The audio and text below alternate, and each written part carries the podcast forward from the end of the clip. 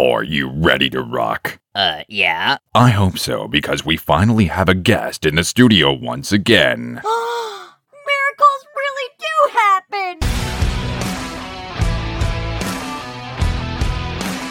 This basketball playing, trail running high school band teacher is ready to show you what is up.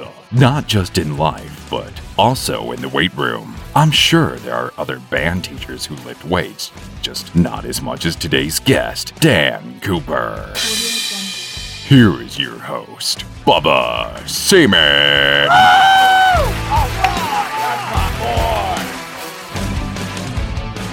Yeah, we got a good one for you today. So, welcome back. Before we get started, got to take a minute and recognize our military vets. Me and the guests, we're recording this episode on Veterans Day, and it's, it's just the right thing to do to to give them a minute, give them some honor, some respect. Uh, as a high schooler, I remember watching Saving Private Ryan, and as a young high school punk, I mean that really changed the way I viewed the older generation, especially, and uh, just kind of taught me to to not be so short with older people driving on the road or you know taking too much time at a drive-through or something like that. It really changed the way I looked at people because you never know somebody like that could have been in World War II, and um, people that serve they really deserve uh, some extra extra respect and and honor because they're doing something I'm not willing to do. So. Uh, we give thanks to our vets today. I also got to give a shout out to my wife, Sarah, even though this is going to embarrass her.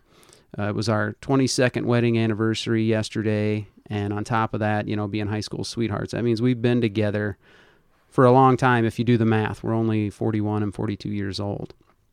And she's actually the one who told me about Jesus and salvation.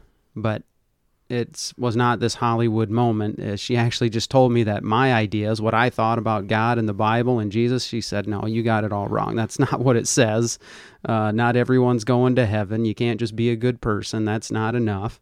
Uh, if you could do it on your own, there was no need for Jesus to come. Uh, so she told me that as a teenager, and and that really had an impact on me. She she shared that with me, and then later her grandpa challenged me to, to be a man of God, not just a guy who believes in Jesus. Like a lot of people, they just believe and, and they consider themselves Christians, but it's it's tough when you read the Bible and James 2:19 it says even the demons believe in Jesus. They know he's real, but they shudder, they tremble.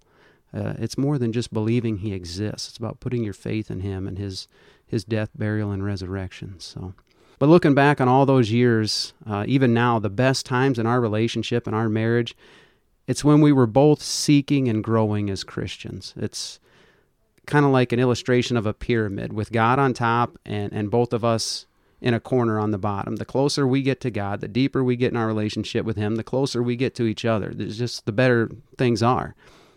But it works both ways. Um, you know, the farther you get from God, the farther you get from each other. And, and we've gotten off track before and we've wandered. And, and uh, the church, they like to use a term called backsliding as Christians, and and we've had a moment where we did that, and and tough times came. It's it's really clear to see when we look back on things. We had some low moments, and and we could have easily called it quits. I think most couples would have under the same circumstances, but um, thank God we didn't. A wise man once told us in some pre marriage counseling, he said, You just go ahead and throw that D word out of your vocabulary right now. So, Pastor Dan Worsma, I owe him a lot. Uh, he invested a lot in me as a young man. So check him out at Emmanuel Church in Cedar Rapids. Uh, he's a good dude. And then I got some good advice, or I didn't really get this, but but some friends of ours, Earl and Jane Canfield, they're actually a no money sponsor of the podcast. You can check them out at Canfield Family Farm. Uh, they're on the internet, they're on Facebook, they're everywhere. Uh, if you got any hay or or organic feed needs, they're the ones to go to. They were told in some of their pre marriage counseling, they said their pastor told them, You're getting married today because you love each other. But there's going to come a day or a time when you have to just love each other because you're married. And if that's not one of the truest statements, uh, I can really relate to that. There's days I know my wife looks at me and she just don't like me very much. But you, you learn to work through those things. There's something more important there. It's not just about your feelings. That's not always easy. Marriage is is tough, but it's the most rewarding, in my opinion. It's the most re- rewarding aspect of human life. to be in a marriage that knows it takes three. And that's that little saying right there. That's one I picked up from my father in law, Stan Broden. It takes three. You can figure that out. If, if you know me and what I'm about, it takes three. So I wanted to put that out there on the internet, on the podcast for the entire world. Well, it's, I mean, really about 13 listeners or whatever it is. That I love my wife, Sarah. I'm thankful for her, and I'm glad she's still my number one fan after all these years. Uh, that was another pre marriage counseling tip that was directed just at her. Be, be your husband's number one fan. So she's gotten me some good merch for the for the podcast. Uh, she just got me a new mug today, so uh, she's a pretty special gal. So I also wanted to update you guys on The Blind, the movie The Blind. You guys know I haven't stopped talking about it. Uh, it is no longer in theaters. I don't think it ran way longer than they expected. Uh, Taylor Swift's movie did not knock it completely out of theaters like everyone said it would. Uh, I believe it's available right now for digital download, and it'll be available for DVD and Blu ray uh, next week, which would be what, the second, third week of November. So you can purchase it then just, just in time for Christmas. You can purchase it. If there's someone that you know should have seen it but wouldn't go to a theater to see it, now you can just give it to them for Christmas. Last week I saw that it surpassed $15 million. For being a small, low budget, non Hollywood film, it is having a major impact on people. People are getting baptized, they're showing it on campuses. To me, it's just one of the most powerful movies I've ever seen. You know, apart from Passion of the Christ, this I can relate to this movie. I can relate to Phil choosing to do something totally different than he'd ever done and say, God, I'm going to try it your way. And uh, look how it worked out for him. I, I'm nowhere near on his level. I don't have millions of dollars or millions of fans or anything like that. But you take all that away, and, and we got the same thing. We got a love for Jesus and, and family and, and hopefully a good family legacy. So go check that out too. All right, let's get into today's show, which is sure to be a good one. Finally, we have a guest in studio again. I call it my studio, it's just my basement. And I had to go all the way to Denver to find this guy. So before I get all the booze and, and all the rivalry talk, we're just going to put that aside. Yes, Wapsie, Denver, I get that. But guys, this is real life. Uh, that stuff should kind of fade at some point. So uh, just put that aside. If you're looking for some humor today and some encouragement at the same time, you have come to the right place. No matter where you're at or what you've experienced in life, today's guest is sure to grab your attention and have a positive impact on you. I promise you. Where else are you going to hear from a public school band teacher, an avid runner, husband, father of five, foster parent who's involved with Fellowship of Christian Athletes, yet he's willing to discuss struggles in dealing with a traumatic childhood? Dan Cooper, what is up? Hey, Bubba, thank you so much. Like, that was great.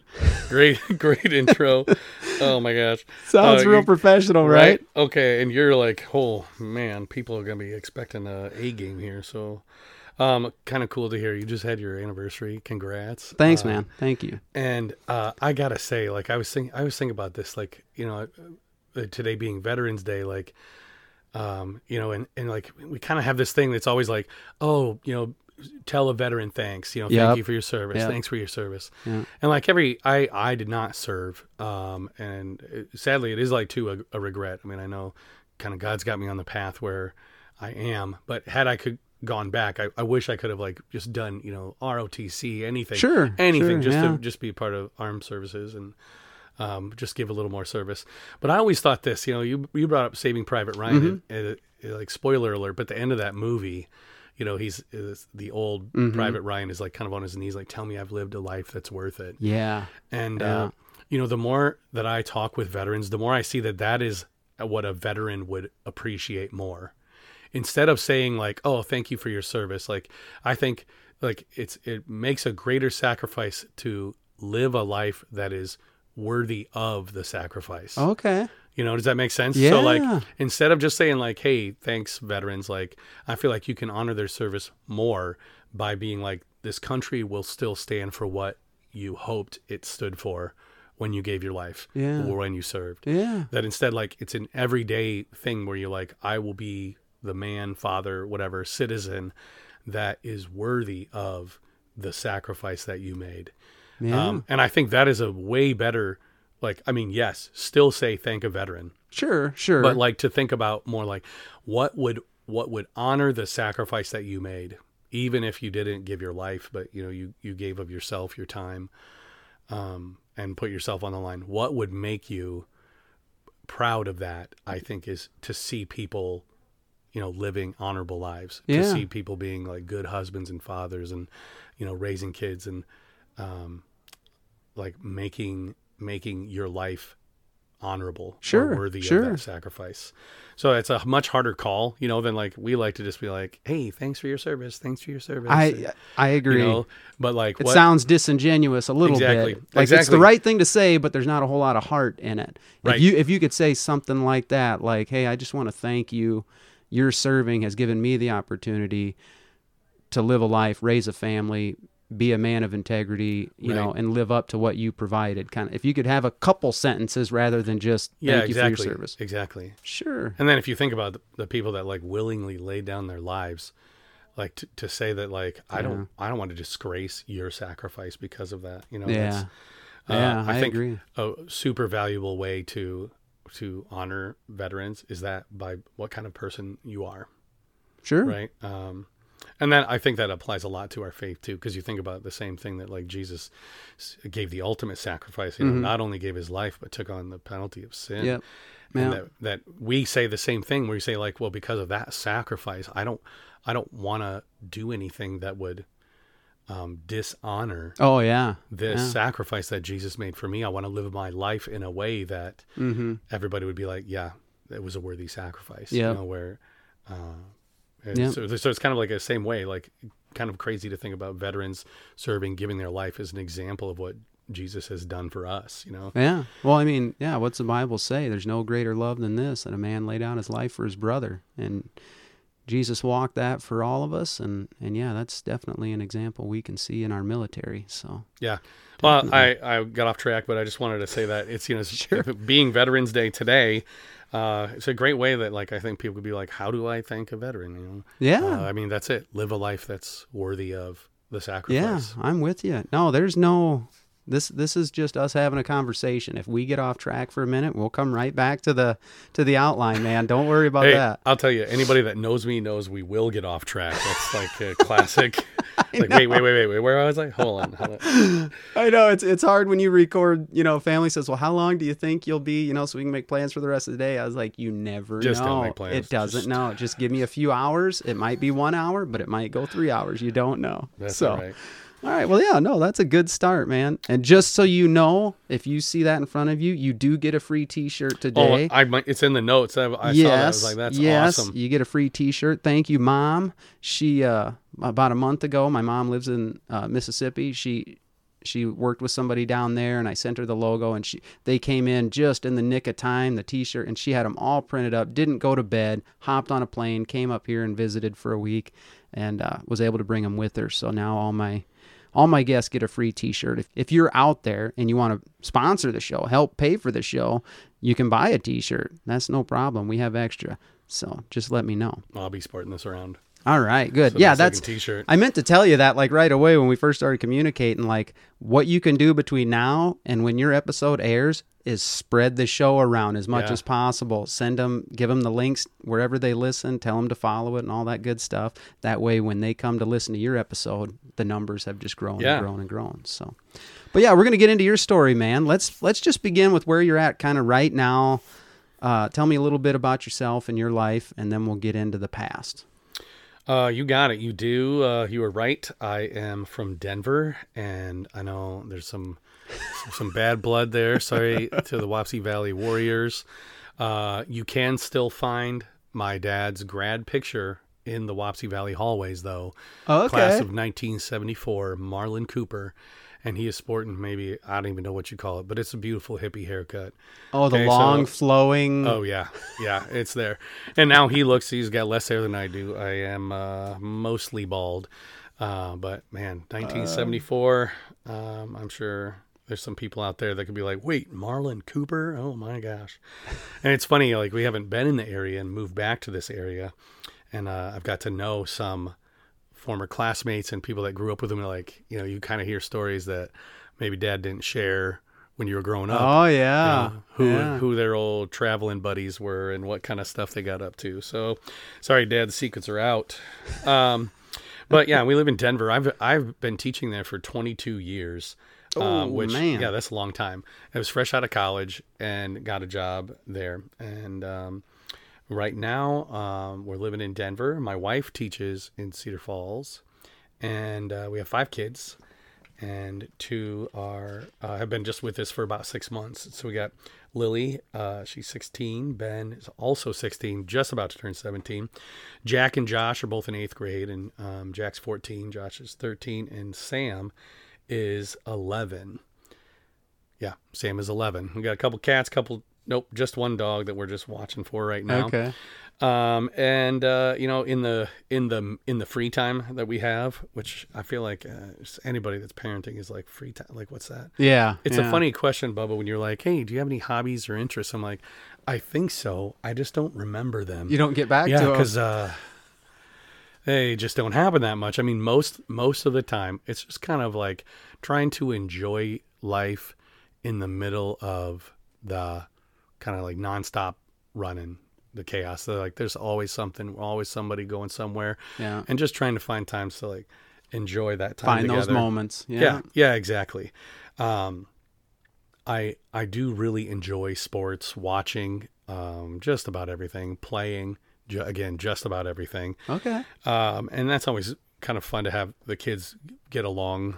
You know, like joining in that kind of uh, stuff. You know, Oh like yeah. playing catch, whatever, going golfing. We live pretty close to the golf course in Denver, and um, or summer times in the swimming pool. Man, all the things that like you like to do as a kid. I feel like being a dad is a one way to like be able to go do them again Yep. and have no Yep. one judge you. You know, they're like, "Well, you go down the water slide so much." You're like, "Oh my gosh, it's a blast." That's why I like. but I mean, no, it's for the kids. It's for the kids, everybody. Yeah. Um, and then actually, just this summer, um, you know, I I have like running has been for probably man 15 years or so, like kind of a lifeblood. But it's kind of like maybe I'm getting older, and so like I don't run as much anymore. And there was like a, a season where it was just body falling apart. Yeah. know, it was Yep. like Yep. oh my knees hurt, my a stress fracture, plantar fasciitis, whatever. You know, Yeah. kind of like, um, and uh, you know, I should also mention uh, for your listeners, like even though I do say avid runner and I like um, playing sports and and lifting and everything, I am not in super awesome physical shape. Um, some people like to use the the word dad bod, but I prefer father figure. Okay, it's more of a father figure, right? Um, so um, Oh, I do enjoy all those things. I like running is great for your mental health, and uh, but, but we've gotten a lot more into lifting, um, and part of that I think is just the boys are getting to an age where they're in the gym more often, Yep. and um, I uh, I have access to the Denver weight room, and so we kind of take advantage of that and just go whenever we want. So that multi-million dollar facility over there. yeah, Yeah. yeah, it's kind of like our own private gym. So Nice. uh, I mean, it's not really that private. Like other people can be up there, but Oh, with my keys, we can go kind of anytime. nice. which has been really great. Um, it also makes you feel super strong when you, you have this kind of like old man strength, you know, Yeah. where your boys are like, oh, oh my gosh, you're like warming up on my max. I'm like, that's right, son. Been around for a while, Junior. Yeah. mhm. Get back Not in a line. Big deal, right? yeah. So the kids really they keep us pretty busy, kind of active in all all facets of school and growing up. I gotcha. I gotcha. All right. Well, speaking of you know the kids, let's let's get into your childhood a little bit. You know, we'll we'll kind of break this up into little chunks and let the audience get to know you. Uh, tell me about your childhood. Uh, yeah, no problem. So, uh, like, I mean, I, I mentioned kind of we grew up pretty poor, and um, actually, like at the very start, man, I was a farm kid, and we um, were on my grandpa's farm, and uh, that was in Zwingle, Iowa. Where is that? Zwingle, is yeah, Zwingle. It's in like Catholic country. It's like near Dubuque. It's in Okay. between Dubuque and Maquoketa. It's Okay. just tiny little town. Um, and uh, they had a they had a like a a house at one part of the of the farm, and kind of across a calf yard there was another little duplex that we shared with my great grandmother, granny. Um, so growing up there, like man, she had like just a million cats. It was nasty. Ah, You know the kind like oh yeah, gross, right? So I could still like you know you get like traumatic response from the smell of cat litter or. Uh, that's also why she she wouldn't feed him cat food. She'd feed him tuna. Oh, and so, like, oh, the, That's the- even I can't- I can't handle tuna. Like, you know, you that canned tuna's like, oh, oh, jeez, oh, so gross. Oh, but yeah, man, we were we were poor. Uh, I mean, my parents, I think they got married young, and um, then it was just kind of like having kids. Like, hey, we got to pay the bills. What are we gonna do? So we moved around uh, quite a lot. It was like we left the farm and moved into Dubuque, I think, for a job for my dad, and that didn't last very long, maybe five six months. He was uh, just kind of doing any kind of odd job he could Okay. find. Had not gone to college or anything that time, so just came out of high school, and I think they got married out of high school and um, started working. Well, then we moved, ended up moving to Sumner, okay. and uh, my grandpa worked at a construction company, so they started working. He started working construction with um, my grandpa, but yeah, money always tight, and I mean like super tight. Like um, I had five sisters growing up. Okay, I was number two of the of the five, and um, I had to wear hand me down clothes. yeah. And you know, okay, so it's one thing to have hand me down clothes. Like I'm not knocking that, but when it's your sister's hand me down clothes, you know, and I'm like Ouch. dressing up for school, and I, it's got like just picture like the like really poofy little shoulder, you know, like little, and like the little frills on the sleeves and stuff. And oh my. I mean, I remember being like, "Mom, mom, this girl shirt. I'm not wearing a girl shirt." She's like, "It's fine. You're not. It's not a girl shirt. Okay, your sister wore it. It's not a girl's shirt." I'm like, "It's a girl shirt. Mom, it's a girl shirt." And then that day at school, I'll never forget. All day long, every one of the guys, "Hey man, why are you wearing a girl shirt?" You know, you're like, "Oh, I told you, mom, mom, oh, dang it, there's a girl's shirt. I knew it." Okay, but like also like I don't know if you ever hit the Payless shoes. Like, Hmm. Oh, yeah. I don't know if that's still a thing, but like, you know, the cheapest where you were like, it, it's like the Nike swoosh upside down. yeah So it looks yep. like like they're super cheap, made of plastic, falling apart all the time. oh yeah, they wouldn't last a school year. I remember. Oh, right. And uh, I mean, I remember having to get government cheese. I don't know. If, Oh my think gosh, me too. anymore. Me too. government cheese. I have friends who had never heard of that term. Yeah, right. and I was like, no, that government cheese, that's kind of where it's at, man. yeah, I, I can't remember if it was sliced or if it was like a big old Velveeta brick or yeah. something like that. yeah. but- oh, good man. times. Uh, and we had one summer. Okay, so so you know we kind of bounced around. Like we they rented houses for a while, and it wasn't till like longer after that they kind of got a little more financially stable. And so at one point, my dad was like, "Hey, I can't keep working construction my whole life. I'm gonna have to do something. I Yeah. got it. Yeah. And so he had always kind of been like techie, and and he went to he started going to Iowa State, and I think wanted to be an engineer. And so he kind of was like, hey, you know, what would it look like if I if I went into engineering? So we went to Hawkeye and got like an electrical engineering, like a AA or like a you know two Yep, year degree. two year degree. But in the meantime, you know, um, mom was still home with like five kids. I think my youngest sister's like eight years younger than me, so she was not in school yet. So we had about two years where like not we went from low income to no income, Ah. right? And um, yeah, we're on all the government assistant programs, but like, you know, I, it's it's when uh, like my older sisters and I we call it the summer of cabbage. Okay, now like, Oh. so like we just ate whatever came out of the garden, and uh, you know my mom's like, "Oh, the garden it was so plentiful that year. Like, aren't you so grateful?" I'm like, "Mama, I didn't know how you could cook cabbage so many ways.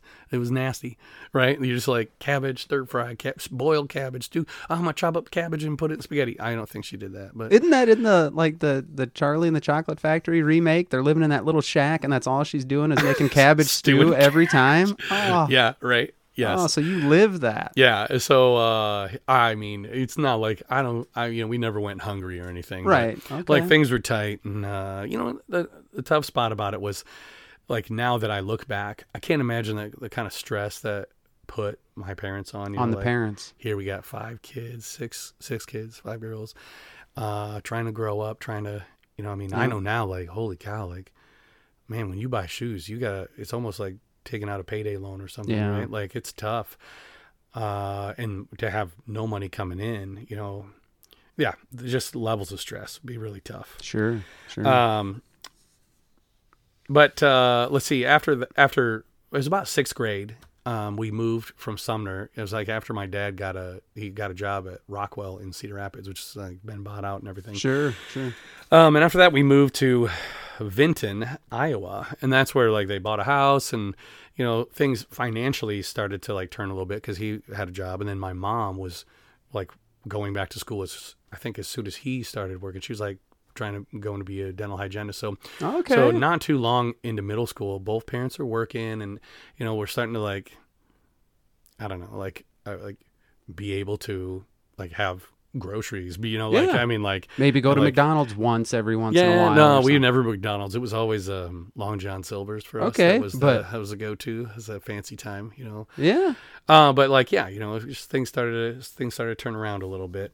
Um, and uh, You yeah, said know, that's junior high. yeah, yeah. We time moved in sixth grade, so like kind of like through eh, through junior high, high school. I mean, it's a totally different. Um, like our childhoods, my older sister Colleen and I, we always we always remember things a little different because Yeah. you know we were older, and so we grew up. Most of our childhood was poor, poor, poor, poor, poor, right? Mm-hmm, Where it was like, man, you just you sent, you're just kind of grateful for what you got. You're you're not gonna like expect too much. Yep. And um, then the younger one, you know, you know, Kate, my youngest sister, she's eight years younger than me. So, you know, I graduated high school and she was 10, like just still just in fifth grade. And things started to change a little bit as people move out of the house and the parents start making a little more money. And there's one family uh, holiday or something. We were all together and uh, my sister goes to my dad. She's like, hey, I, I was thinking about maybe going buying some jeans. And I kind of look over at my older sister and I'm like, oh, she's going to get it. Like, she has not- no idea. yeah, you're not gonna, you don't go asking for money like that. And then I was, my jaw hit the floor. My dad pulls out his wallet and handed her a stack of bills. And my sister, my older sister and I were like, look at each other like, what just happened? What? Like you, uh, I mean, flabbergasted. Absolutely. Was there any anger? I oh my you're gosh. shocked, but were Yes, you actually mad? Well, okay, both of us were like, "Hey, so do we like do we get back pay?" Yeah, that's something? just You what know, I was like, I'm like, thinking. come on now, like I remember getting a part time job so I didn't have to wear Payless shoes anymore. And she's like, "Hey, can I get?" And there was like, I mean, it wasn't ones, right? It was like bills with zeros on it, and you're like, "What is happening here?" Wow. And it's kind of funny just to think of like what changed from the beginning of that till then. So, you know, I mean, there there's things that I wish I could have changed about that. Of course, I mean, we'll get to all that later, but like for the most part, you know, you're growing up, you don't really, you don't really know about all the problems and everything. that, Yeah. um, Yeah. that they're going through. What was great, my parents became believers like shortly after um, after they were married, I think. And um, when we were in Sumner, we started going to this after school good news club. Oh, good. And uh, I don't know if that is I don't I don't know if it was a thing, if it was like a nationwide movement or something. But anyway, I still remember Shirley Dickinson was the uh, like ran it, and uh, Oh man. like- now we have listeners in the Sumner area, so if anybody knows Shirley, it's like Shirley and Daryl. I they may have passed. I I know Daryl passed away several years ago. Well, Um, somebody get back to me and let me know if if they're around or if not, and if if they are, maybe we can yeah, get this for sure. them. There's got to be people that remember Shirley Yeah. Dickinson. She's about the sweetest woman on earth, and uh, even man, they just followed us forever. Like so, I accepted Jesus as a child, like in her kitchen.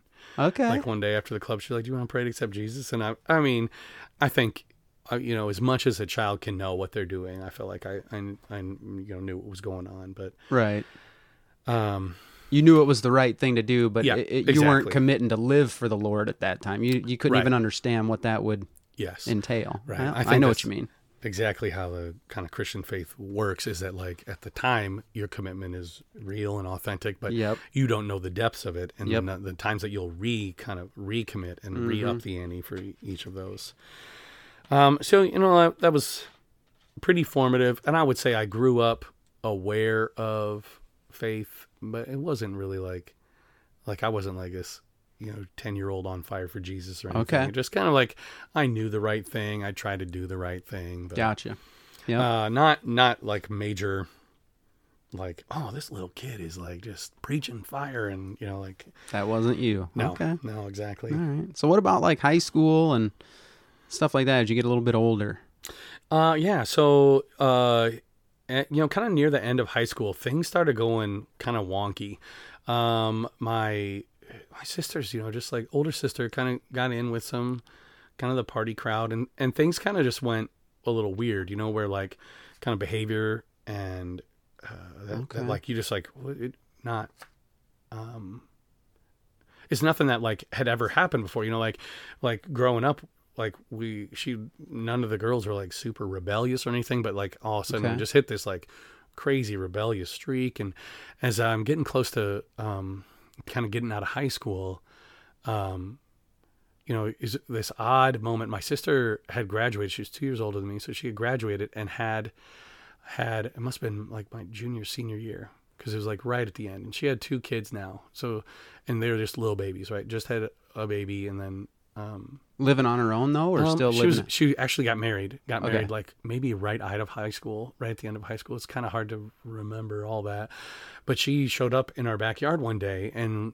and just by herself and was talking kind of like a, a baby like a like a child and acting lost and you know so like mom was like what is going on and like Yeah. she's thinking like where are the babies and where well so you know i mean after fast forward kind of through all this like what's happening and traumatic and talking to doctors. And um, it turns out she had multiple personality disorder. Okay. and um, they're like you know talking about like hey this this doesn't just spontaneously happen. And um, you know was there trauma childhood trauma or anything? And at the time you know we're like well i mean no no. But then all of a sudden these like this kind of triggered memories where you know she was then starting to remember some things that happened um, when we were much younger Okay. like and um, then kind of the wheels came off right at that point because like stuff started coming out a little bit and you know it's like like with childhood trauma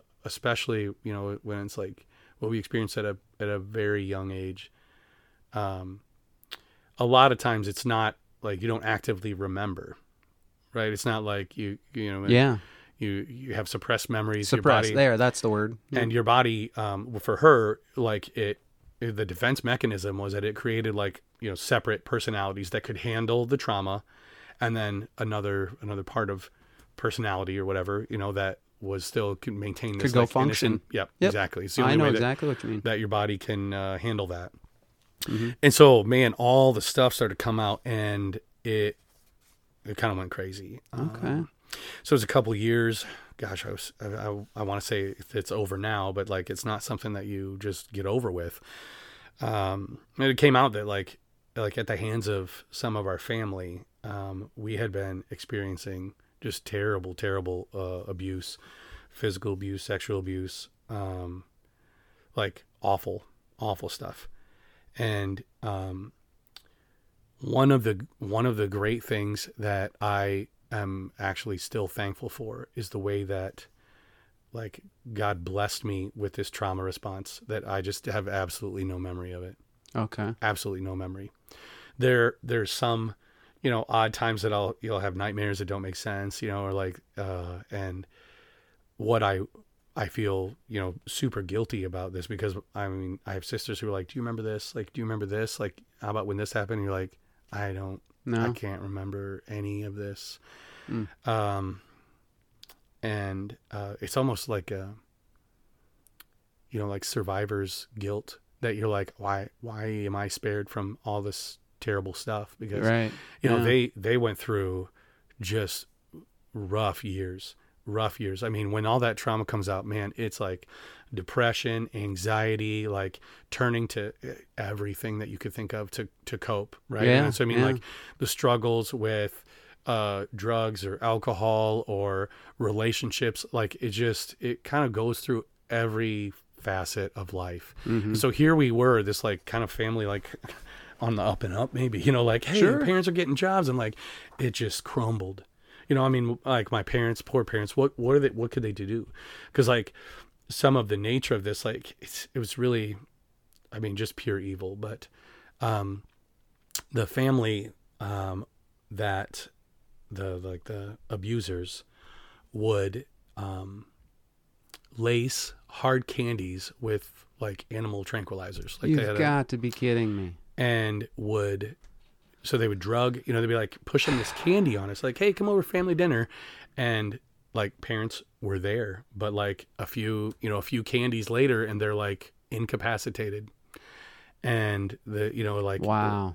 where it was like happening right under their nose and uh, of course oh my gosh the level of guilt that and like that they were like what could we have done you know what it is just i cannot imagine having to go through that And you know what i mean it's stuff it's stories like that. People say they're they're few and far between or whatever. Well it matters to the few then and Yeah. it causes real damage and and that that's the kind of stuff. That's the reason why everyone's worried. You know like if my kid's going to somebody's house i need to know their parents. I need to know what's going to be going on over Oh, there. I need and back in the day it was just di- i don't know. I imagine you know when we were kids i mean i look i mean yeah you didn't. You just you go over to a friend's house and other families kind of looked out for other families it seemed like but there's there's the bad actors out there that kind of ruin that innocence for for everybody. Right. Man. Right. And that it was go you know it was going on like kind of under their noses and nobody knew about it and you know like how like rest of the rest of the family like you know aunts and uncles that were just like no this doesn't happen. It's not they're like okay but you can't make up tr- you can't make up trauma responses. Yeah. You know yeah, you can't fake yeah. multiple personality multiple personality disorder. You can't fake uh like all these now you know i've i found out now like is ptsd or or complex ptsd is Mm-hmm. like the you you don't fake that stuff right? It's not yeah you It's- don't ask for it. Right? It and and nobody's sitting down there like um gosh i think i should cry for seven hours like uncontrollably right, right. Okay, so like so at, at the start though, like it was just it was kind of like they remembered some stuff, and so I was like thinking to myself like, oh, like maybe I was I like escaped this. So I mean, it totally while they all fell apart, I life to- went on for yep, you I went off to college and Okay. just checked out. okay so I tell me about out. college a little bit what what was going Yeah, on with so I went to Wartburg, which uh, you guys probably quite familiar with in Waverly, Iowa, and I, I've been good at music, and I really decided to become a music major. It was like kind of like almost like a coin flip. oh now it um, makes sense yeah that. I uh, I was like competing for a scholarship or something. I was like, all right, God, if I get this scholarship to you and I, uh, then I'm, I'm, it was like a science symposium or something. You know? Okay. like, I'm, gonna- I'll go to I'll go to you and I. I'm gonna do engineering or something like that. I can't remember what it was, mechanical engineering or something. Or if I don't, I know like I've got this scholarship at Wartburg. That's I'll your to fallback. Yeah, I'll go to Wartburg for be a music major, and I was the alternate. Uh, like so, I was like you know one off the scholarship, and I was like, all right, going to Wartburg to be a music teacher. There was nothing like really you know profound about it. It was okay just en- ended up there. Um, but I was, you know, they say Wartburg's a church of the, of the college of the ELCA, and I mean, it's like, I mean, loosely affiliated, I guess you could say. very The. Lutheran Church is present there, but I just didn't. but so is everything else yeah, I didn't want to really have anything to do with faith, with with God at that time. You know, like I I never thought there was no God. I just was sure there was a God, um, but Okay. I doubted that He was good, and I didn't want to have anything to do with Him. And do you think that stems from what you saw manifesting in your your sister, or Oh, was yeah. this just you growing up? Oh, Oh yeah. okay. Oh yeah. Definitely from it was definitely a response to that. I mean, I remember like having, you know, moments laying in bed in college and just being like, God, how could you Right. how could you allow this? Yeah. You know, how could this kind of thing happen? Um, and I think I mean now I know that's is really, really common Sure. um, for people that go through stuff this like like that, or people that experience, you know, kind of really really terrible crimes against humanity. Mhm. You're like, God, how can this, how can this happen? yeah You know, like where were you? That was a big that was a big kind of cry. Where were you? Sure. Yeah. So I I mean I mocked Christianity. Like I would regularly. uh like mock some of the traditions that you know were like oh yeah this doesn't make sense and you know i mean i still this is terrible i was i was like a like a sarcastic paul you know i like just would make fun of anybody for what they believe Sure. um just i just kind of like checked out from everything i i don't want to be around the family i didn't um i didn't want to be a part of church, anything. Just kind of do my own thing and letting it forget as much as I could. So did that kind of help you, like buddies at college, the college scene? Did that kind of, I mean, was that like the end thing to do, mock Christianity from time? If that's the way conversations oh, no, were going, I think or- I was the leader of, of that. You know, Oh, like man. it's terrible, right? I would. Wow, it was awful. Here, Yeah, I was trying to give you just a little No. bit of No, no, you're no. spearheading it. Yeah, and there. So there were other. I mean, I had other uh, b- believing friends. I'll say, you know that Okay. that like they'll be like, "Hey, come to church." They'll be like, "Nah, nope, not doing that." Um, and I just kind of fell into the party scene, the like live, Okay. live for today, like just about hanging out. And honestly, you know, now I look back, and it's definitely just a reaction to like not not wanting to deal with anything, not wanting to, you know, think about the difficult things to think Sure. about. Just literally, just what can I do to just focus on being selfish, myself, have a Mhm. good time, not care about anyone else or Yep. anything else. Yep. Um, and it was the same with the family. You know, like there's, uh, I'd go home like for Thanksgiving Day, and by the end of lunch, I'd be like, "Well, I gotta get Time back to hit the road. See you, fam. Uh, never. You know, they'd be like, "When are you coming home?" Like, you know, like never. Um, so I like st- I got I you know started working summers in Waverly and would just kind of do whatever I could to stay, Stay away. away. Yeah. Yeah Yeah. uh, which was tough. But things kind of started to change near the end of college. You know, like uh, you, know, you fast forward through this whole, um, like the party scene, the whatever, whatever you want, and then I, here I am about to become a teacher, right? And I think it was like the last couple months of school, and um, sadly, it was like after a late night party or something, and I'm I'm laying in bed. Don't tell me you have an epiphany and yeah, after a night of drinking. yeah, uh, I'm laying in bed, you know, not really feeling super uh, at my full health, and thinking to myself, like, is this is this what you thought you'd be doing? Is this like, are you happy? You know, are you, You're You- thinking this to yourself. yeah, to myself, like, this is where you thought you'd be. You know, you're a month away from from graduating, and this is this is who you want to be. Like, are you proud of this? And and like, what what's and it was just yeah, it was just this epiphany of like, I don't this is I don't want to do this anymore.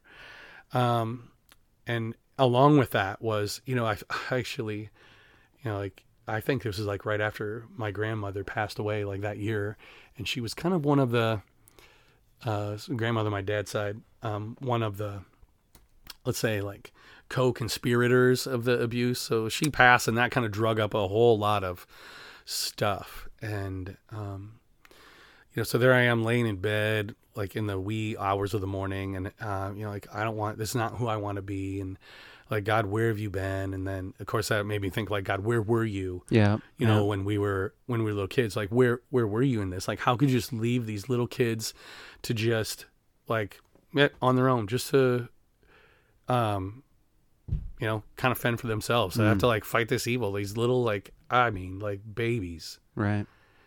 and um one of the one of the like stories that one of my sisters remembers is like when they were when they were all little they could hide you know they we get you know they they try to chase you and then catch you and that's when kind of the abuse would begin. And but if they could hide in the corner of the basement it was behind the water heater and the girls could fit back there uh, but the adults couldn't get them because the Okay. hot water heater Yeah. you know they get burned and so um one of the stories she remembers uh, so hard to even talk about is when she was too big to fit behind the water Oh. heater and so she pushed the younger ones back and then then she was taken Man.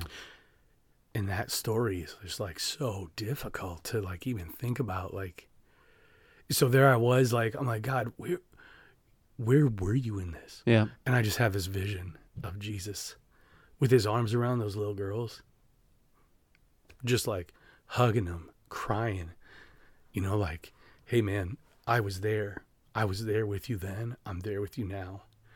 And things just started to change you know, I had been talking to this girl that I had been friends with all the way through college, and she was, she was kind of like a fringe in the in the party scene. You know, she was like there, but she would like, never take part. just Super kind of into it. stood apart, but she would Good. hang out, and um, we were both in the band. And so we had just kind of naturally become pretty good friends. And she had been trying to get me to go to church.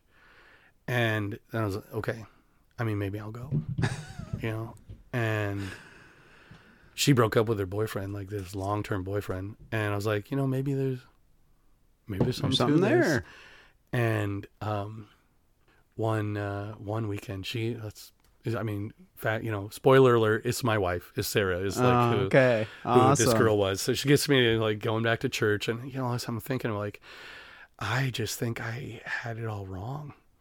You know, like this whole time, I was so angry at God, and like, I was like, God, there's, I got questions, and I mm-hmm. don't, I mm-hmm. don't know the answers to, but I know that the answer is not what I was doing.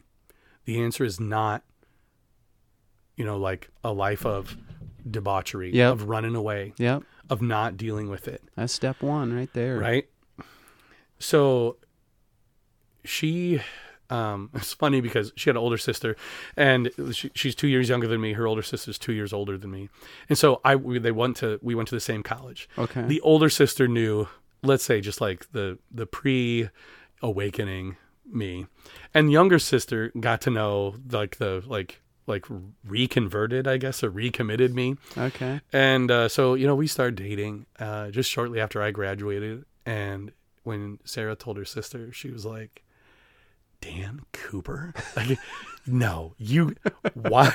You can't be dating Dan. And, and, like, it took so long for her to come around. I mean, I hope she has actually come around. I mean, like, like, I think so. I think she has. But yeah, it took a long time. She was like, no way. The guy I know would never have done this. Oh my gosh. Yeah. Yeah, so like fast forward, you know, things like you know, like things just turned, right? Where it was like, okay, you can't you can't just be angry at God anymore. And Mm-hmm. we started going to Prairie Lakes Church, um, Okay. which uh, it used to be First Baptist. So yep. when it was First, First, Baptist, Cedar Falls. Yeah. that's where we went, and um, I ended up getting baptized there. Uh, it was great, um, and then we just kept going closer and closer, and ended up getting married. Um, and we were the last wedding in First Baptist before it moved. They moved out to Prairie Lakes. Okay. So it was pretty cool. It was pretty great. Pastor John is probably John Fuller, um, was at First Baptist in Prairie Lakes. I think he's retired since then, but he was Okay. he was pretty instrumental in um like me like accepting like oh yeah i i believe i've believed all along i just didn't understand the gospel i just didn't understand the gospel Yeah. and maybe i had some people who along the way were trying to help but didn't realize that maybe it was hurting you know Sure. I, I remember like as a kid, like yeah, kind of like those teen years. I knew I was kind of now I know uh, you're struggling with sin, and I couldn't, um, I couldn't not sin, right? And so I asked the pastor once. I was like, I just, I try to not lie, and I just lies come out, like. and so I was like, how like can a Christian still sin? And the pastor at that time was like, Mm-mm, nope. Oh. No, if you're, uh, but I think here's what, like, to, to give the pastor benefit of the doubt, I think that the pastor was thinking, I'm asking for permission to continue sinning. Okay. Yeah. You know, like where I was like, hey, can I still sin? But what I, what I, I just didn't know how to articulate that. You were saying, like, I was like, "Am I a Christian?" I am because struggling because I still sin. Like, am I Christian? Right. Yeah. And what I needed was the pastor to be like, buddy, I still sin. you're gonna struggle with it till they put Yeah. you in the ground. Exactly. Mm-hmm. And the, you know, I had read my Bible. I still, oddly enough, that whole time I still read my Bible. But I like rejected so many of the things that people taught about the Bible. You know, where like it'd be like, hey, you should not drink alcohol. I'm like, okay, all right. Well, uh, Jesus' first miracle was water into wine. Mhm. And uh, th- you think he really would have made a miracle that caused all those people to sin? Sure. I don't sure. think that's the case. And you know, I was like, I don't think it says that. I don't think, you know, like some of the some of the little more stringent, let's say like uh footloose rules, you know, from Kevin Bacon. Oh, my Kevin goodness, Bacon, Footloose, yeah. like, nope, no dancing, no Baptists like don't want you dancing. yeah, Yeah. right. Those were I was like, that's not Christianity, and actually, come to find out, it isn't Christianity. That's not. Those are like add-ons that Yeah. you know, like kind of like uh, old Pharisaical law that like, no, no, no, we want to make sure we're we're we're not uh, breaking God's law, so we're going to add extra laws on top of it Yeah. to make sure we never get Taking close. legalism to the next level. Exactly, Yeah, exactly. Yeah. Yeah. Oh man. So I mean that that's it. That gets me to college or to uh, teaching, and you know we start building a family, and um, we moved around a little bit. My wife, man, she like bounced from job to job to job. We we kind of knew things were gonna work for us when she got offered a job at Tripoli, and I was still teaching at Denver, Okay. and then was like, oh, this is it. This is for real. Like, um, so yeah, we got married in uh. 2004. Whew, that was close. I was like almost was on it. October 30th, yeah. 2004. Don't want to get that wrong. Yeah, so uh, we just had our 19th uh, wedding anniversary. and, Nice. um, she coached basketball for a while. Then uh, Sarah got a job at Waverly, and uh, we moved all over the place, but finally landed back in Denver. And uh, that's that's kind of where like I would, I would say we like we were treading water, but like I was growing in my faith, and Mm-hmm. you know kids are young, and and now like maybe fast forward like to four or five years ago, and um, I just at a volleyball game, Denver volleyball game once, and uh, just start bawling uncontrollably, like no reason. Well, I shouldn't say no reason. I read a news report about um, uh, a child abuse case where a guy was convicted, and I knew some of the people involved. And then, so I read that, and then I was like, I just couldn't stop crying. I'm like, what's going on? It's embarrassing. Like I'm at a volleyball game. Like it's like all these community members, and I'm just like, this Like you read it on your phone yeah, while you were yep, there. Yep, read Oh. it, and then I, I was like, I just couldn't stop crying. I'm like, Sarah, I just, I don't know what's going on. Well, that kind of like unlocked something inside of me, and I started going through all of the same symptoms that some of my sisters did Yep, as when they yep. were when they were kids. Where I'd have nightmares, um, I'd have uh, like crying spells where like that, you know, just kind of uncontrollable. Like, I don't, why am I crying? I don't know what's going on, but I can't stop crying Yeah. um and like so many like it was just it was really tough on sarah there'd be times where like she would touch you know just like i mean a totally innocent like friendly touch and i'd be like you dem- don't touch me like i just could not Really? handle i could not handle it um uh, now i'm finding out like yeah there was just like extreme triggers of you know kind of like this trauma was finally coming out and that reading about that story was was maybe the the kicker that started it and so Sure. Sure. man i was kind of like just in a tailspin of like i don't know what's going on um but like depression like major major depression where like i was i just there's so many days that i just it was everything i did just to get out of bed and go to work Wow. and i remember i remember like coming into school to start teaching and just being like you got to stop crying you got to get it together okay just get through the day Mm-hmm.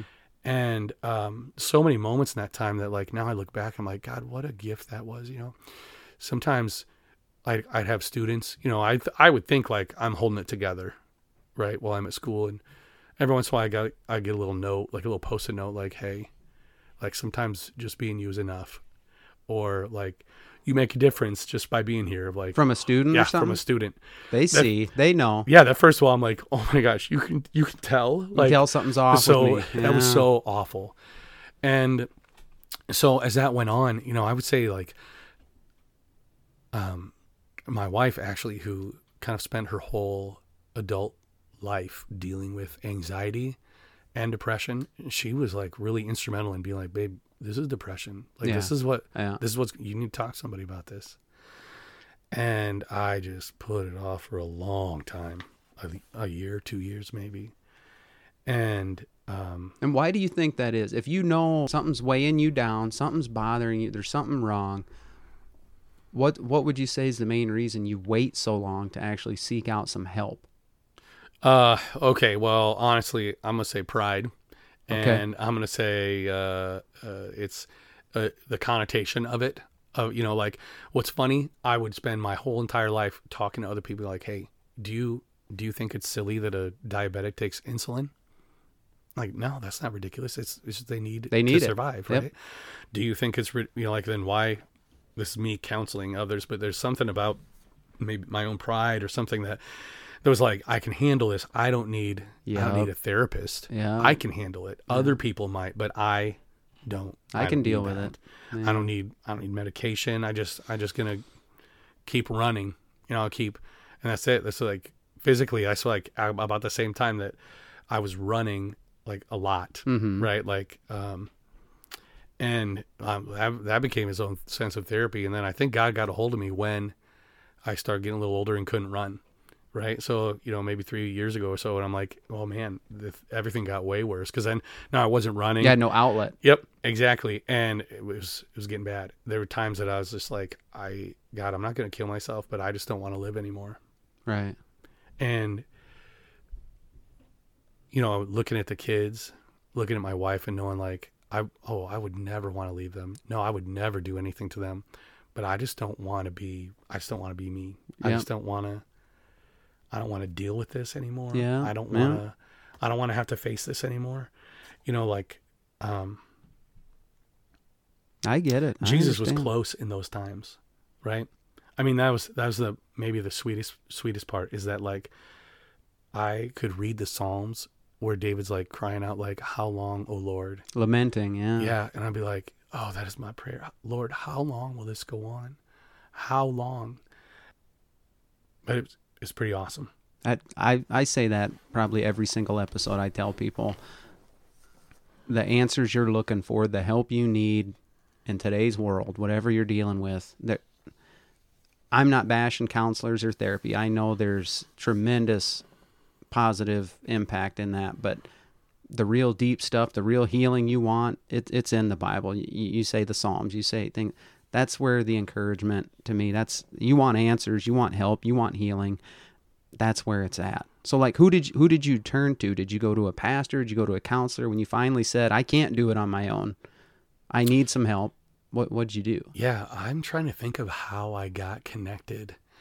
Um, And did you go kicking and screaming? Was it Sarah that was Oh. telling you you need help or Oh, did do you, know- finally say Actually, yeah, Sarah went with me. She went with me. We had a pastor friend that was also a counselor.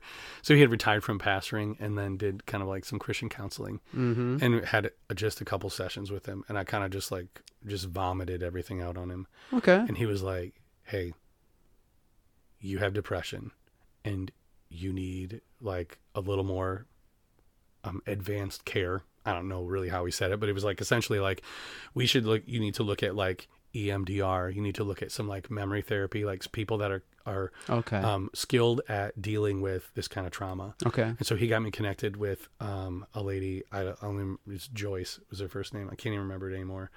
Um, then she took me through like EMDR. EMDR is like electromagnetic something. I, I can't. No, eye movement. It's just it's super weird. It's the way that like memories are tied up. You so you like do eye tracking or something. I mean, I usually have to Google it. It's EMDR. Did it help? Oh my gosh. Here's what's crazy.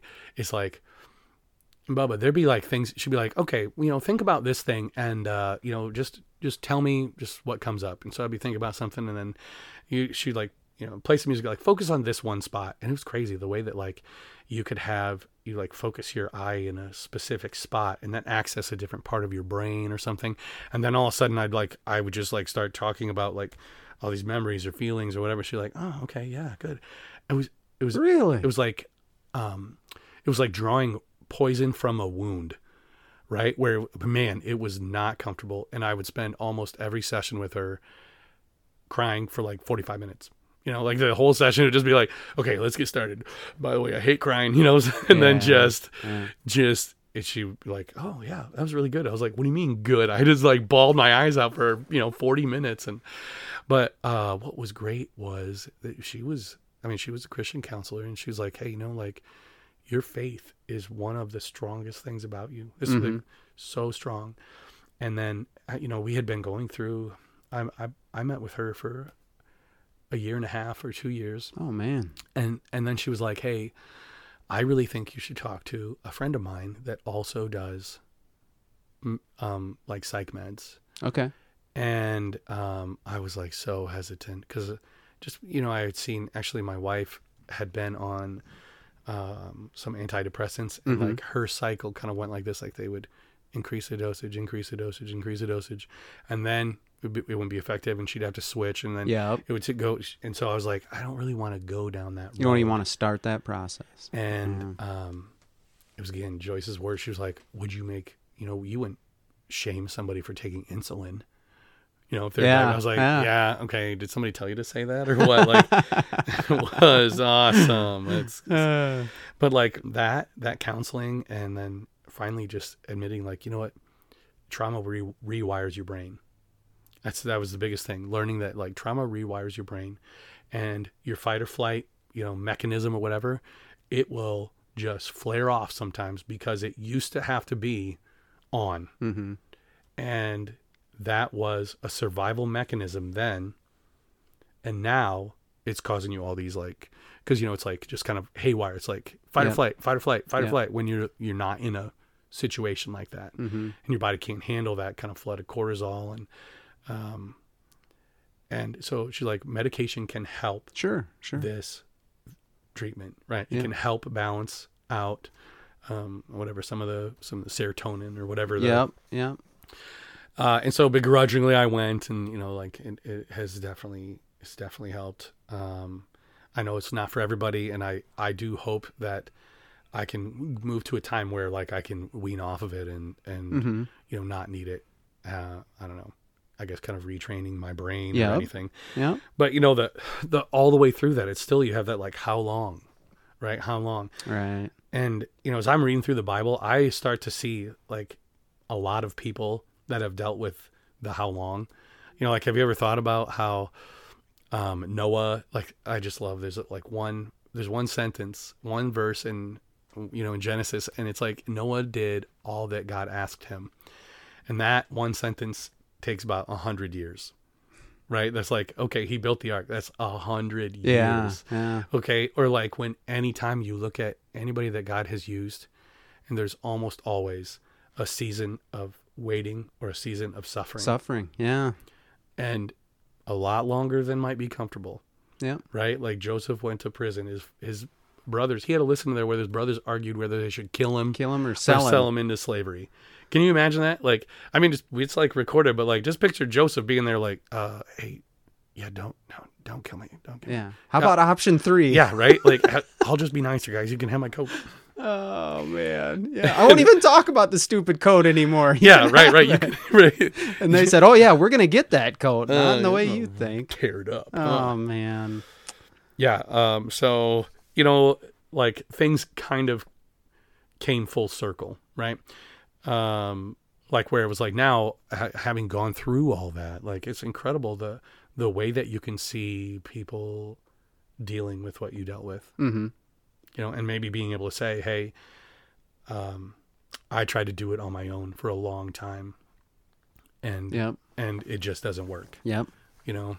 I agree. I agree. I, I got all kinds of opinions and experiences to add on that. You know, it's I, I've seen exactly what you're talking about. I mean, you can have stuff happen in a childhood or at one point in your life or whatever, and you dealt with it and stored it away, and then it comes out. I mean, I've I've I've seen that. My wife's mom died when she was in high school, and you know that's that's tough on a teenager. And and yeah, she had some some things come out one night we were just sitting in the apartment and and all of a sudden you know things happen. And that's you know that's back in the late 90s nobody's talking mental health back then like we are today or Yeah. things like that. And and when you see that happen uh, yeah mental health is real. And and my opinions have changed on that. You know that's why i'm glad to see you bring up medication. I was always no just go see a christian counselor. God can handle anything. Well and then you start going to some of these christian counselors and they realize no you have you don't understand the brain. There can be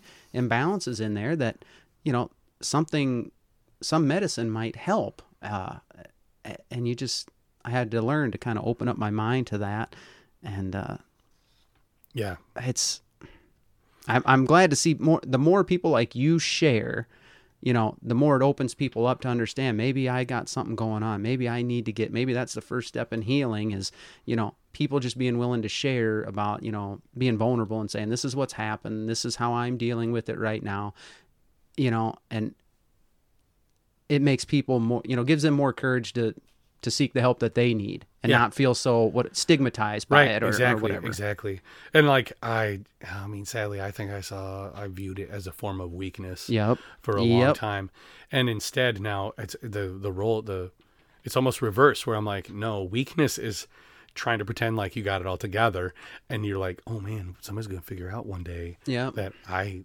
am just barely holding it together. Yep. I'm just holding on. And true strength is actually like, hey, opening up, showing your vulnerability, and saying like, this is my struggle. Yep. Like, there's nothing you can do that will break me down more. I have been broken, Yeah. and um, I mean, thanks be to God, He has built me back up. Yeah. Amen. Right? That's just that's the incredible part. But but we're not wired that way, especially as men. I mean, maybe even women would be more likely to do that, but yeah, we think it's it's strength to sit there and hang on to it when really strength is saying I need to deal with this. That's that's Yeah. just the way that's the way our brains are backwards, I guess. It's doesn't make sense, but would You're- you say like through all that stuff, have you have you been able to turn that around and like the Bible says, you know, use that for good? Yeah, you Tell know, me a little bit about that. It's it's insane, right? To think about that that would ever anything good could come out of that. Yeah, you wouldn't think so. right? And um, let me preface any of this by saying, if given the chance, I would 100% take it back, right? I would change what happened, right? Because it's awful and it was terrible. yeah. But when you look at kind of like, well, why do why do bad things happen to good people? You know, what I mean, that's kind of like what like it's just a very personal view on that question of like, how can God allow evil? Yeah. And you know when i when i look at that i think of like the example of jesus and when jesus died like at the time of his crucifixion you could probably say to all of his followers this is good or bad they'd be like this is the worst thing that could ever happen. Yep. how could anything good happen out of this? So we might say that is the largest tragedy in human history is the crucifixion of jesus. And jesus turned it into the greatest triumph of all time. Yeah. like in all of creation that tragedy was the greatest triumph. And jesus himself pled to not have to do it. Yeah. right? Before Yeah, he went to the cross he was like god i don't want to do this.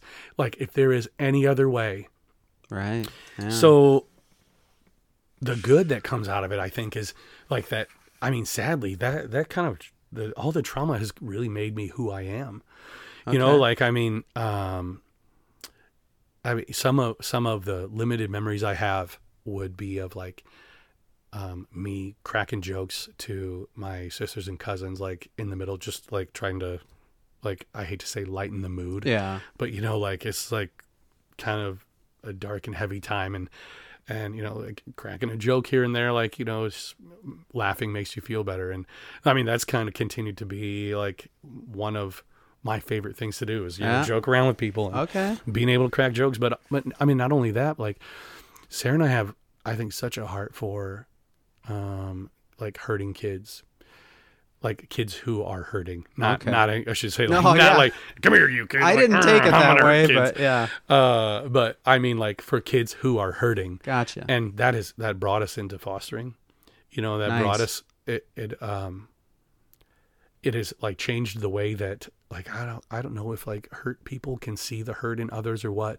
but i just i feel like i have this like god-given sense to to tell when somebody's struggling sure. so sure. many times throughout my career where like kids have been like you know like hey you you need somebody to talk to you know and then like they do they get help and they're like how how i thought i was i thought my mask was you know impenetrable Yep, how yep. could you see Mm. i'm like you know i just recognize the mask that's all Yeah, you know Been where there. you can see that Yeah. Yeah.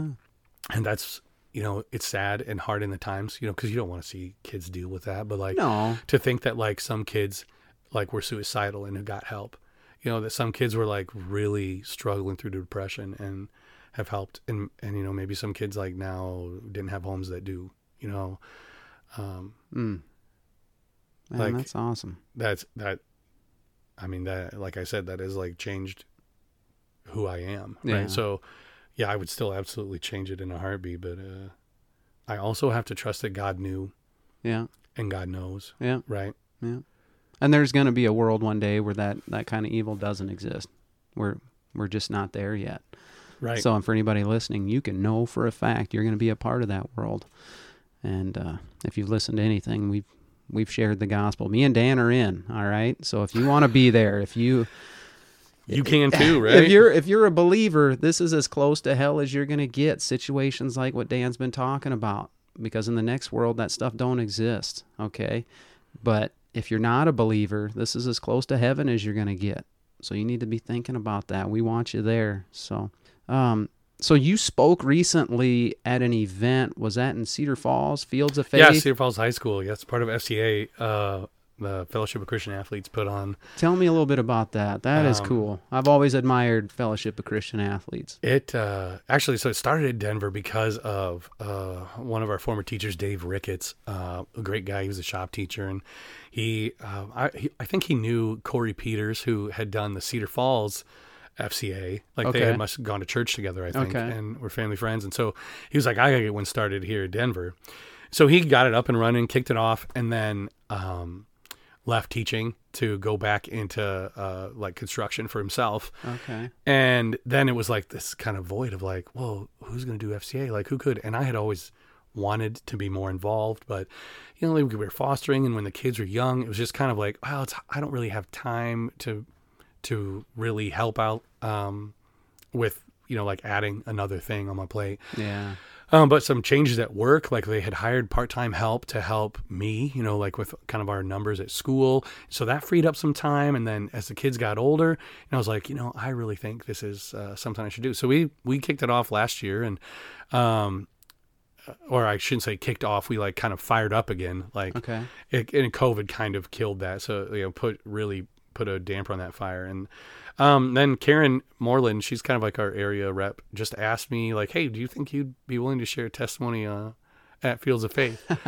and uh, I don't know if she knew what she was getting into because I had not really talked. I don't. I mean, I don't. You know, those are kind of cards you keep close to the chest Sure. about yeah. you know childhood trauma and i do think it it helps to talk about it and it can really help other people who are like hey look i have gone through stuff too Yep. Yep. um there's just some comfort knowing that and so it's like you know what maybe it's time that i just kind of share about this Put it out there. uh, so yeah, I got to share at Fields of Faith. It was pretty great. I think a couple hundred high school kids were there, and um, some college girls shared kind of like how uh, where they, you know, how FCA FCA's kind of like helped them grow closer, and some of the work that they've been doing. And then um, uh, Jake Peters, I think Cedar Falls. Cedar Falls football player, high school football player, Okay. had shared a little bit about, you know, how his faith has kind of helped him get through school and Nice. how to how to um, you know handle being a, a Christian and an athlete and what that looks like. And then um, I got to share a little bit just about what God's been doing in my life, um, and kind of a little bit about this story. I I made it pretty PG. You know, I just kind of Sure. glossed over some of the some of the some of the worst parts, but um, and then uh, really this uh, the kind of the biggest part with all that captive audience is want to just encourage them in their faith and let the people that don't know Jesus like how right Okay. of like what do, what does it mean follow Jesus you know like uh, how am I supposed to do that Yeah. Yeah. Couple hundred kids. How long was the event? oh gosh I think it was uh, an hour hour and a half there were some kids there were some others that like led worship and um, all the, the group led worship is outside on the on the Cedar Falls High School football field Okay. like on their practice field. And then afterwards, great thing is like all the kids, they invite all the kids from the stands come out on the field and then, then you just spend time in prayer together. Wow. So, you know, they just picture all those kids in like little pockets all around the football field, just praying for each other. Yeah. Yeah. And, and you know, praying whatever's on their heart. Like it's, Yeah. it's pretty great. Yeah, Wapsie does this thing after they, you know, announce the starting lineup for football and stuff like that. Uh, they run to a certain yard line and they, the players, and and they kneel down and pray. And I had a kid in the stands behind me one time say, "I'm I'm surprised they haven't shut that down yet." And I was like, "Well, why why could? What do you mean they? And what what do you mean by that?" And he said, "Well, I'm just surprised they allow that." And I was like, "Dude, you don't have a good understanding of your rights as you know a human being. You don't check your Christianity at the door of public school. Like teachers, you being a teacher, you understand you can't force theology and religious beliefs on kids, but student led worship, as long as it's not during instruction time and th- like you have all the right to go and pray and do things as long as it's not like teacher led, teacher forced, anything like that. And I was like, and so as my kid gets older, I can't wait to hear because I'm going to ask him who's leading that prayer and what are you guys praying for. Um, because you know I've been interested in building into the lives of kids for years, whether it was youth sports or or Awana Club and stuff like that, and and I've got all kinds of great little sports type lessons, you know, with Ed Thomas and Oh, yeah. Brandon Burlsworth, things like that, just character driven things. So I'm really interested to see what that's all about. And if I had heard of Fields of Faith a little sooner, I maybe could have got a group of Wapsie kids to go. But so that's Bubba, That- it sounds like you need a FCA. They call them a huddle. It sounds like you need a huddle at Wapsie Valley. I have thought it has been on my mind the last couple of years, and I've shared it with the elders at church and things like that. I'm the Awana commander, and I have been for years. And I kind of feel led to work with some older kids.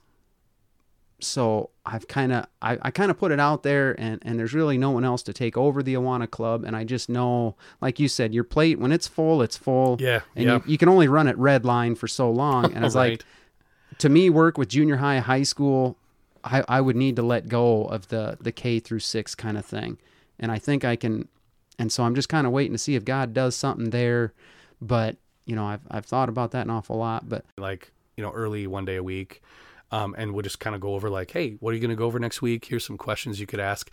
And then when the kids meet with all the rest of the group they're the students are the ones leading. Okay. Sure. I can answer the question.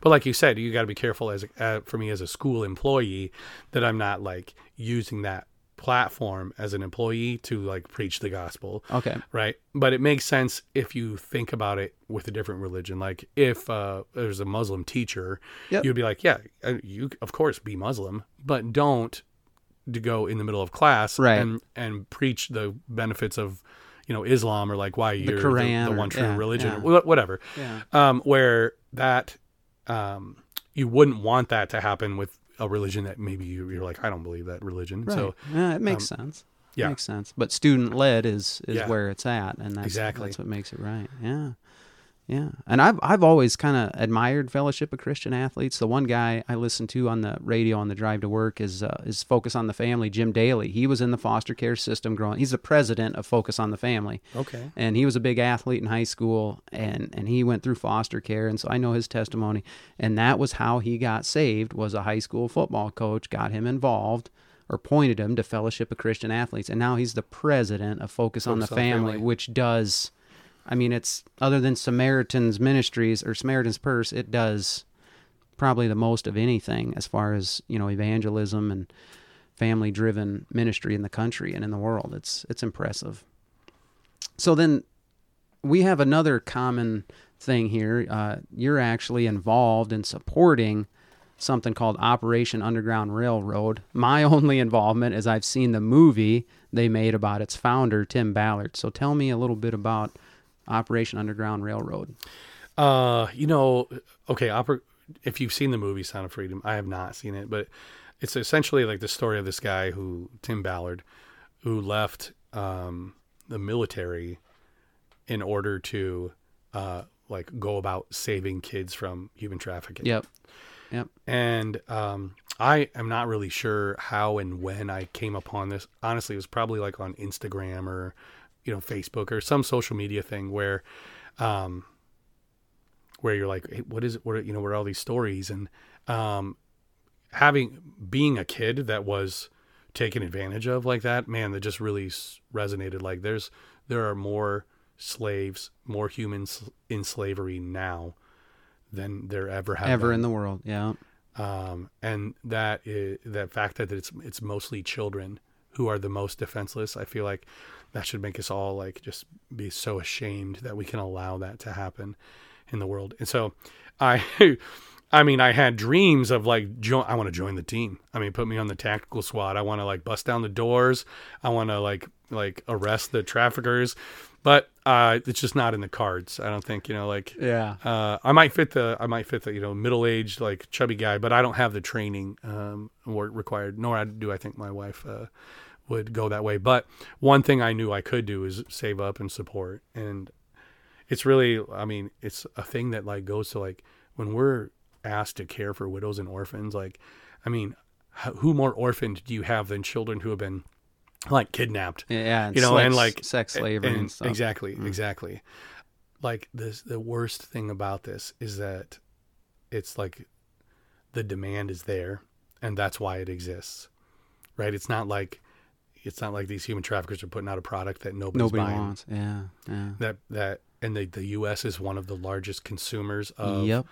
uh, of pornography, of um, like the highest demand for sex workers. Yeah. Like that's really really awful, and I think they're they're trying to equip law enforcement to um, you know they have like they have like dogs that are trained to sniff out um, electronic devices. A lot of times, apparently, like um, people who are producing child sex abuse material will hide it on flash drives or anything, so it's not on a computer anywhere Okay. and okay. they can yeah, i mean they can hide just think of how small a flash drive is you can hide it anywhere in your house and so they train they train canine units that can sniff them out and they'll uh, help set up like um like a crime unit in the in you know wherever kind of like a hotspot of whatever police department because a lot of times the police might not have um the resources Sure, even to yeah. go after human traffickers Yeah. like they're like well we know it's a problem but it's lower on the lower on the radar you know like yeah. um yeah so that's just been really cool to see like having followed his story kind of through social media and everything to hear that this coming out to a movie Yeah. I, I'm, I just my prayer is that like, that really turns into a more sustainable like like i mean like um, people don't like talking about it you know what i mean people don't like to pretend it's not there Yeah. it's the same kind of as my story like you know people don't like hearing that like like kids get kids are abused Yep. that Yeah. that happens to children Yeah. that but it it happens and it happens like right in your backyard Right. right Yeah, I was unaware of. I mean, obviously, I knew that kind of stuff happened, but as far as Tim Ballard and and leaving his cushy, you know, Department of Homeland Security job with benefits and all that to to can to go further into this thing. But just so you know, there is a thing at the end of the movie where Jim Caviezel, the guy that plays Tim Ballard, he gets on, and this is not about the movie. He he says he wants this to start the conversation, start a movement where people are like, you can no longer turn away from this. This is real. And he gave that one line. There's more people in slavery today than there ever has been at any point in the world, anywhere in the world, like all together. And he goes, it's child sex trafficking. That's what it is. And I like to dig into the root causes of things. You know, we, look at you know the lack of the father in the home leads to just skyrocketed rates of mm-hmm. everything and i think we're going to talk about that a little bit later but like you said the number one cause of this stuff is the fact that there's a drive for it and that drive usually stems from pornography Yeah. and like i don't know if you grew up like me i mean i saw magazines i saw movies when i was a kid i didn't grow up in a church home things like that i mean i had seen and knew everything long before you know before i even hit puberty right uh, and when you sexualize kids at a young age, I mean, uh, you're just not ready for that. You're not meant for that. And then that kind of that kind of stuff is just not healthy. It's not what God intended. And and we wonder where these kinds of desires come from. It it starts right there. Yeah. So we gotta we gotta be aware of that. And that's cool that you support that. Um, I mean, I didn't even know anything about it. And and and I like how he when the rubber met the road where he said i want to go deeper i don't want to just keep putting away these pedophiles you know like you Right. said they kick in the door they bust them he felt convicted because he was seeing the images on these guys' computers on their and he's and like nobody's doing anything to yeah, rescue the kids. I want to get these kids. I want to go deeper. And the, the united states government only let him go so far. Right. And that's when he said well then i'm i'm gonna have to go on my own. And I, I just love that when when bad dudes go after bad people for a good cause. And and, Right. and he did. And he turned it into a whole foundation and, and mission of life. So all right dan we don't necessarily have a time limit but i understand in the podcasting world an hour's kind of the sweet spot. Don't go too much over that. So if you want we'll cut this into two episodes. And and i'd like to you know sound like i'm professional and tell the audience what all the pros do is uh, we'll just have to have you back. Really you're not coming back. We're just going to make a separate episode. But welcome this back. this is the end of part one, man. I hope you guys enjoyed Dan's testimony. Uh, I hope it encouraged you in some way. If you need help, whether you're struggling in a situation or or you went through something and you're struggling with the after effects of it, reach out. Reach out to a counselor, reach out to a pastor, reach out to me. Send me an email, what is up podcast at gmail.com. I'll help get you in touch with somebody that can get you some real help. But like I said earlier, this world it's it's a messed up place. Bad things are going to happen. But you can know for sure about where you're going to be for eternity, and that's with God, and that's through Jesus. He did it all. You don't earn it. Ephesians 2 tells us that. Uh, you're saved by grace through faith. It's not of yourself, so no one should be bragging about being able to earn their way to heaven. So if you're sitting in a church somewhere and somebody tells you just you being good enough gets you there, get out of that church. That's not right. Get into the Bible. That's where the answers are. You look to God, He'll show you what is up. So I hope you enjoyed this episode. I hope it encouraged you. Be sure and tune in for the next one, part two with Dan Cooper. Until then, Lord willing, I'll see you on the next one.